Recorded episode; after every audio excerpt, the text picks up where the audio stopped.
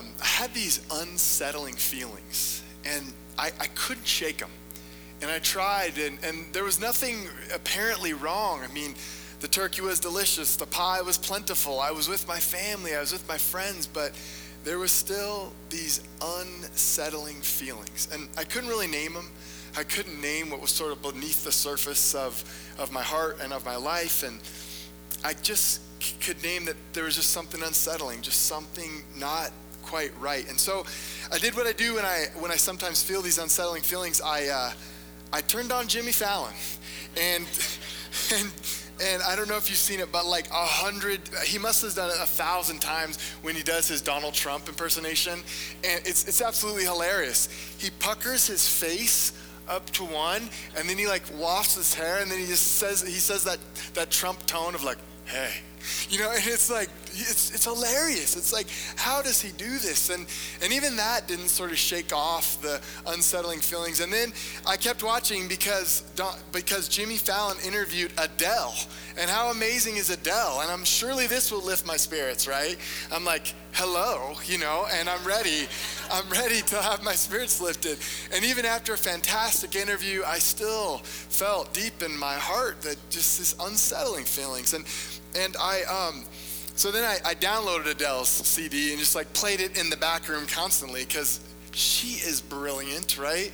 And every, every song is amazing on the album. And, and I, I couldn't f- quite feel right that we're in this moment where we've turned the corner, right? Where Thanksgiving is coming to an end and we're headed to Christmas, and I'm supposed to feel all this joy, all this hope, all this excitement, and yet there's this unsettledness within me that I can't quite name. And and then I, I turned on the news and I was just looking at what's going on in our world. And it was like this ache just became real for me of everything. And I know you all know, but we've got this Syrian refugee crisis. And these pictures of these poor refugees living in squalor, living in all this pain, it's, it's just unbearable. This, this death and this hunger that's happening in Iraq. And then we have uh, this week 130 people were mourned in Paris and in Belgium over this terrible tragedy. And you just think about the number of homes that were weeping over their friends and their family members not being with them. And then um, I don't know if you saw that the Turkish government shot down a Russian warplane. And now you've got this war that's uh, on the horizon between Turkey and between Russia. And it's just so unsettling. There's just so much hopelessness on the horizon. And if that's not enough, we have this gunman at Planned Parenthood that we prayed for that's really quite devastating, right? Nine people affected, three officers wounded, a community mourning. And then, of course, um, the racial tensions again in America are just at an all time high. With, with another shooting of a police officer of an African American man in Chicago Laquan McDonald. And I just had this, just this unsettling of like, when will this all end?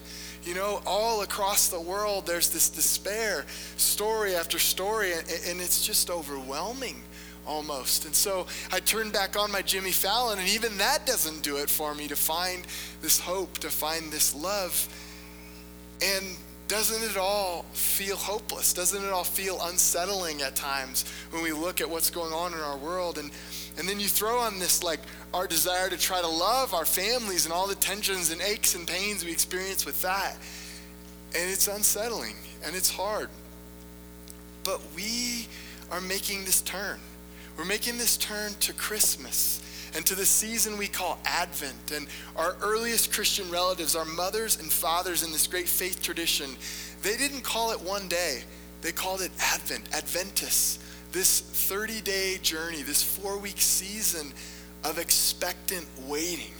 And it started to dawn on me that it's okay to feel unsettled. It's okay to not feel like in the Christmas joy, joy spirit yet because our early Christians taught us you have 30 days that hope is like this great muscle. Hope has to be trained into us that in this 30 days we have this waiting and this aching, this preparing ourselves for this child, this small child that somehow changes everything and infuses our life with meaning and hope. I love the way Marilynne Robinson, the famous novelist and author who just wrote this great collection of essays, she actually has a whole essay on the incarnation, on Emmanuel, God with us. And she says it's the epochal event in human history. And I love that, epochal event. And so we come to Advent, we come to this season, whether we're ready or not, we come and we're trying to prepare our hearts. But on top of all this preparation, maybe some of the unsettling is all the expectations that come with this season, like Christmas dinner better be perfect and right, and the gifts and the stockings and all that stuff that we put onto it. And we come to this place, this community of believers. And we're, we're supposed to challenge one another to what, what can we cut away that's unessential this season? How do we experience what it truly means to be in awe and wonder of a child that's supposed to change everything? And thankfully, we have these 30 days, we have these four weeks to prepare ourselves to get this story, to get these songs into our hearts and into our minds. So, this four weeks of expectant waiting, and I absolutely love what this writer, Joanne Chittister, says about this time. She says, Advent teaches us to wait for what is beyond the obvious. It trains us to see what is behind the apparent. Advent makes us look for God in all those places we have until now ignored. And so Advent allows us to sort of like retrain our eyes and our sight to look at those places of distress and despair, but to see them through the eyes of hope, through the eyes of a child who comes to infuse the world with great love and hope. So Advent is like this retraining period for us, this reawakening of what we think hope is. And so why? Why this waiting? What possibly can happen in 30 days to grow this hope in me? And I think that there's a couple things as we wait, we allow ourselves to slow down. We allow sort of the frenetic pace of what Christmas means for so many of us with our parties and our schedules. We allow ourselves to come to this place for one hour a week and to gather around the table with our families and to slow down and remember hope is coming. There is hope in this manger. There is hope for our world. And it's when we slow down and find, find ourselves lost in the songs of Christmas that we can find that hope. And why we wait is because often the deepest, most profoundest truths of the world can't be said in quick fix slogans. Like the amazing, incredible beauty of the Christian faith is not tweetable.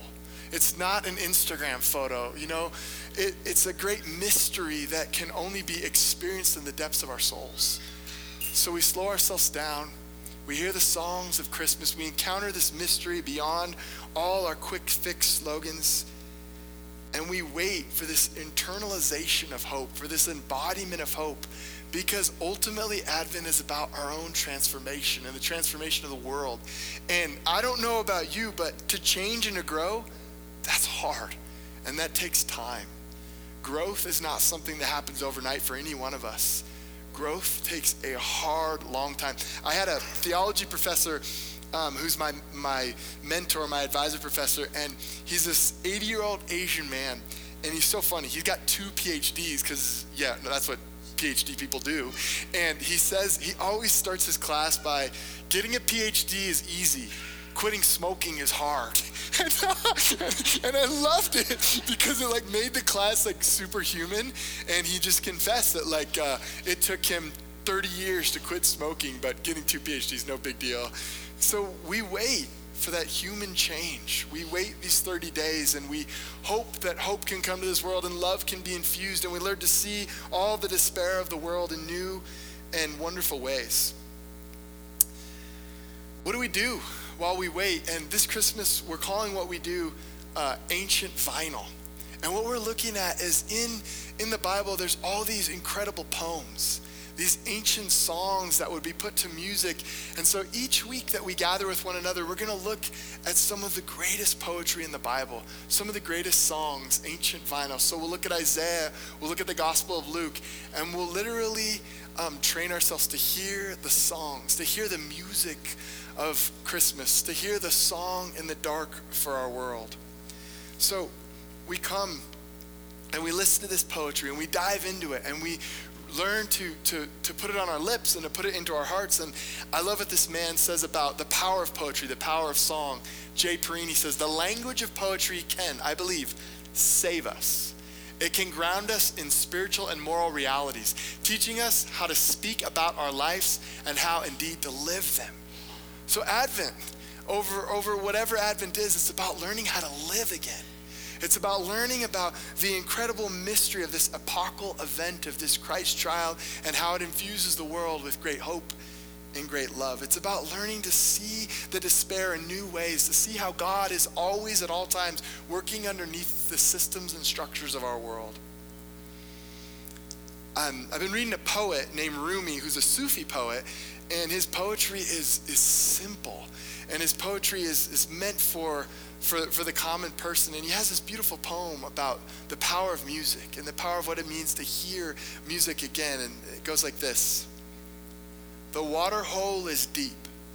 A thirsty man climbs a walnut tree growing next to the pool and drops walnuts in one by one. He listens carefully to the sound as they hit and watches the bubbles. A more rational man gives advice you will regret doing this. You are so far from the water that by the time you get down to gather the walnuts, the water will have carried them away. And the man throwing the walnuts replies, I am not here for walnuts. I want the music they make when they hit the water. This beautiful poem about the power of music, about the power of hearing these ancient songs again and again about the power of what it could mean that these are the songs that ancient people have said for thousands of years that have brought them hope. The first poem of Christmas is from Isaiah 9, 2 through 7. And it says, The people who walked in darkness have seen a great light. Those who lived in a land of deep darkness, on them the light has shined. You have multiplied the nation. You have increased its joy. They rejoice before you as with joy at the harvest. So we notice about the first few lines of this ancient song, this incredible pull to hope. This incredible, like, like from, from wherever we are in our distress and in our, our unhopefulness and despair of the world, this incredible pulling to remember that God is at work, that God is doing something in the world and it's not a hope that's sort of naive or sort of uh, simple or, um, you know, sort of like flippant, but this deep sense of hope that this is the God who has acted before and this is the God who will act again. And then the poem continues. It says, For the yoke of their burden and the bar across their shoulders, the rod of their oppressor, all that painful stuff that's on their shoulders, you have broken as on the day of Midian. For all the boots of tramping warriors and the garments rolled in blood shall be burned as fuel for the fire. So, all these images of all that despair, wars that are going on. And then it goes on and it says this a funny thing. It's talking about the Assyrian army that has come and all the wars and battles, and all this is going to be broken. And then it goes, breaks into this incredible line For a child has been born for us, a son given to us. Authority rests upon his shoulders, and he is named Wonderful Counselor, Mighty God, Everlasting Father, Prince of Peace. His authority shall grow continually, and there shall be endless peace. For the throne of David and his kingdom, he will establish and uphold it with justice and righteousness from this time for forevermore. So, out of this great poem, we get this, this, this um, huge concept, right, of this despair and this warfare. And the answer the poem gives us is that a child, a vulnerable, fragile child. And it's almost as if the poem is telling us be careful where you look for hope. Be careful what news you read because this child, this one in a small manger in a no name town that no one knows, this is where the very hope of the world is to come. So, on the first song of Christmas, we're challenged of where are we looking for hope? Where are we finding it? We're asked to look to the small things of the world, not to the big and mighty and to the powerful structures, but to the most vulnerable, to the, the care of, of those things that we think insignificant in terms of our worldly standards. We're called to sort of realign how we measure things in our world. And this is the child. And don't we all want to hear the music of Christmas this year? Don't we all want to find that hope? Don't we all want to sing these songs and, and learn that this hope is coming? Don't we all want to see that change within ourselves and that change within the world? I think that three things are, are just sort of important as we make this journey together. We need to commit as, as, sort of a community to read and reread these poems, to let them be on our lips and in our hearts, to let them be the very songs that we sing.